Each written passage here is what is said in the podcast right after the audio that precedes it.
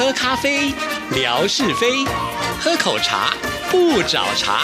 身心放轻松，烦恼自然空。央广即时通，互动更畅通。亲爱的听众朋友，大家好，欢迎收听今天的央广即时通，我是谭志毅。在今天的节目里呢，要跟听众朋友来回信啊。那我觉得，呃，收到这些信件的时候，真的会有一种及时雨的感觉啊。本来还在想说，哎呀，今天这集节目要怎么做呢？呃，好在呢，就收到了我们大总管的来信啊。大总管呢，之前还在私讯跟志毅说啊，最近呢，就是有很多的想法，但是有的时候呢，就是提不起劲来写信啊。这个我觉得我。应该也能够体会了哈。其实有的时候，就像我们要工作，明明知道那里还有一些工作等着我，可是这个时候呢，就有点任性，就不想要去做那一件事情啊。知道呢火烧屁股的时候呢，就会呃很认命的去做这件事情了。当然，写信这件事情对我们听众朋友来讲，绝对不会呢呃变成所谓的火烧屁股这样紧急的阶段了。但是呢，我相信只要对节目有情感的听众朋友呢，一段时间之后，自然还是会提起笔写这。一封信的啦，好，谢谢我们的大总管，志毅姐好。前几天莎莎姐出现在微信群，我们特别高兴，看见莎姐在朋友圈晒出他们一家老老小小去过家庭日，吃吃喝喝，shopping 日常，好生羡慕啊！大家趁着莎姐上线都跟她问候，我真的好羡慕莎姐。这个含饴弄孙的时候，还有亲爱的老母亲陪伴左右。莎莎姐称妈妈为老佛爷，真的好形象啊！都一百岁了。难得的是，老佛爷精神气爽啊，神采奕奕，去游乐园、去购物，一个都不能够少。清神牧民，相当有精神。我觉得莎莎姐家有长寿的基因。莎莎姐一百岁不会是梦想。其实我看到莎莎姐呃老佛爷的照片呢，都是来自于脸书啊。所以其实我觉得莎姐现在在经营社群网站呢，可以说是还蛮认真的哈。除了脸书之外啦，呃，也许还有其他的管道啦，甚或是在这个微信群里啊。因为这个微信群之一没有加入，所以不太清楚其中的状况。但是我。听文哥说呢，莎姐她都是用呃这个语音的方式啊来跟大家留言，这的确呢是一个最快速的方式啊，因为呃做广播的人嘛，这个嘴动得很快啊，如果呢要把这些呃说的话落成文字，要写在呃所谓的通讯软体上，真的会比较吃力一点点啊。那真的莎姐还蛮幸幸福的，现在可以看到他们家四代同堂啊，呃这个欢乐腾腾的感觉，呃尤其我觉得老佛爷的。气色真的看起来非常的好，尤其他喜欢穿色彩鲜艳的衣服，所以每一次呢，他们出去拍照的时候啊，看到那些照片就觉得喜气洋洋啊。所以我觉得啊，好像年纪大一点的人真的很适合穿那个色彩度呢鲜艳一点啊。第一个呢，可能会让自己的气色看得更好；第二个呢，可能就是我觉得在安全上也比较呃能够让大家注意到他，因为我们知道这个老人家的动作都比较慢嘛，有的时候我在开车，尤其到了晚上啊，看到那个。黑色的衣服是老人家穿的，我们都觉得那是很危险的事情啊，所以我要记得以后呢，年纪越长，我就要买越花俏的衣服来穿。好了，那呃，我觉得莎姐也很顾听众朋友啊，即便呢已经没有做节目这么久，甚或是她现在都已经是退休啊，含饴弄孙的时光，但是她不忘呢，还会在社群媒体当中跟大家呢来聊聊天啊，这种精神真的是就把大家当做是自己的好朋友了，绝对不是因为工作上的关系啊。这点我非常非常的佩服莎姐，因为呢，她自己的行程排的也是挺满的，一下呢去这里买东西，一下呢去那里游乐园玩，还要带小孙孙。看来呢，真的退休对她来说是对的，因为之前实在是太忙了。好，我们再来看下一段。莎姐说起男人梦中的情人林志玲结婚，大赞她的高情商，为人温柔体贴，终于找到他，祝福他，为他开心。只可惜的是，没嫁给中国人，嫁给了日本人，真的有点可惜。还在担心啊，以后小孩可能都不是中国的，是属于日本的，这个有点遗憾。但是呢，还是为他找到心有所属而开心，也觉得林志玲终于结婚了。那么就是害怕大多数的日本男人都是大男人主义，会不会让他以后呢生活很辛苦？别人都说日本女人嫁给中国人会很开心，很多中。中国女孩，无论嫁给日本人还是韩国人，多多少少都会有些不适应。在他们看来，女人家务就是什么都要会做，男人从不帮忙的。看报纸或者是看电视，觉得韩国还是日本的婆婆也都很厉害。总之啊，那种阴影还是在心中。觉得呢，中国男人比较体贴，中国的婆婆很厉害的也不多吧，大多是很和善的。想起来，福原爱嫁到了台湾就很幸福啊，婆婆也对她很好，帮他看小孩，还让他们夫妻一起去逛街。老公对福原爱也是很疼爱的，看着很幸福。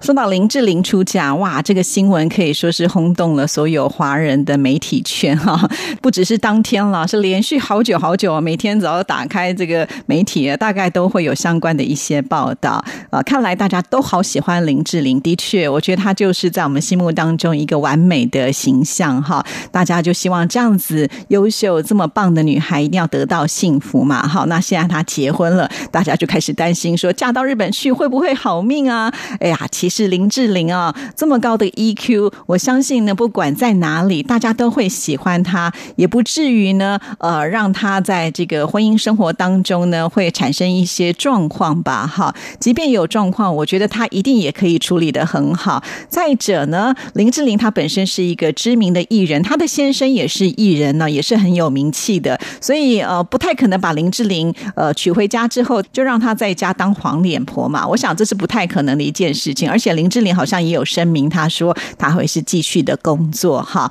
所以大家就不用想太多了。最好的方式呢，就是祝福她吧哈。那我们的福琴很可爱啊，就举了一些例子啊，就是可能呢嫁到日本去啦，或者是韩国啊那边的男生都比较大男人一点点哈，觉得嫁给中国的男男人是比较好的。这可能来自于一些传统的观念了。我觉得以前确实我们常常会听到，就说在日本的一个家庭生活是非常有规矩的啊，呃，可能呢都要按照这些规矩来呃走。所以对于一个呃要嫁到日本去的媳妇呢，必须要做好心理准备，尤其不是日本人的话哈。那但是我觉得时代都在改变嘛，哈，所以可能很多的观念也也会跟着在做一些改变。呃，如果碰到那种很厉害的婆婆婆，其实现在也未必完全能够吃得开哈，因为现在资讯这么的发达，那这些媳妇呢也不是就任由这个婆婆可以来欺负的嘛，所以呃，我觉得婚姻就是如此啦。那碰到对的人呢，就一切美好啊；碰到不对的人，最后可能就是离婚收场啊。全世界啊，这么多的国家，有哪一个国家没有离婚的人呢？我想应该。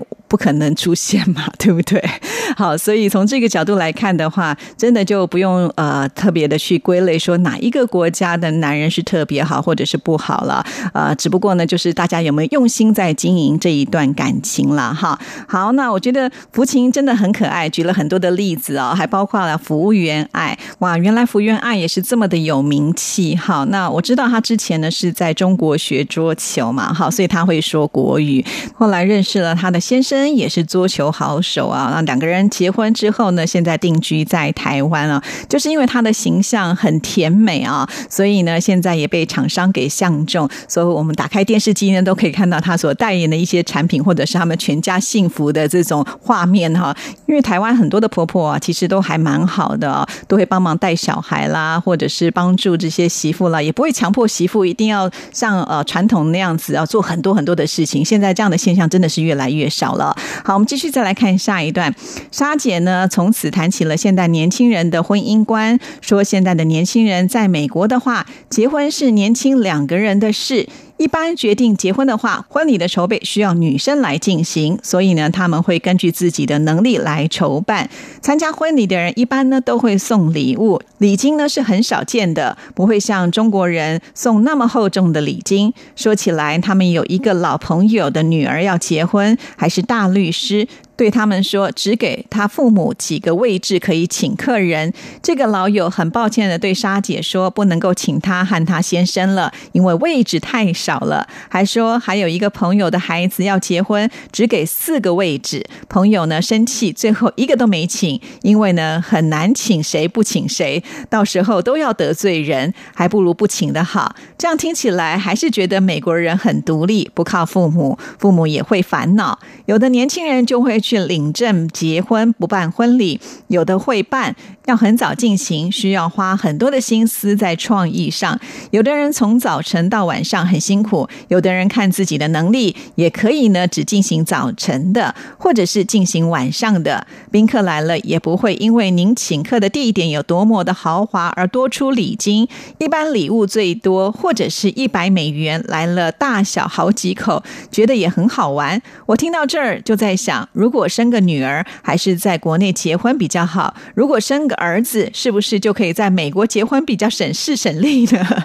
可是莎姐说啊，她儿子呢找的也是中国人，所以呢还是男方出钱办酒席。说起来啊，收的那个礼金也让他崩溃，听着也挺好玩的。大家在群里七嘴八舌的，听到莎姐的声音就好开心。莎姐的声音还是一样那么的年轻，都没有变。祝福莎姐健康快乐每一天，感觉大家那一天都好开心，元气满满。真的，的莎姐好棒哦！好，说到了这个结婚请客的事情，的确是一个很大的学问啊。尤其呢是在不同的文化呢，呃，进行的方式就会不一样。其实我还不太清楚，原来美国筹办婚礼是女方的事情哦。呃，但是我知道呢，在美国他们会有一些很特别的现象啊，也就是双方新人要结婚的时候，他们要组成一个家庭啊，所以他们就会列出一些清单，比方说他们家里面需要买一些家具啦，或者是呢呃家电用品啊，就把这清单列出来，然后呢就会放在他们的这个结婚的公告上啊，就是来参加婚礼的人就可以勾选你要送什么东西。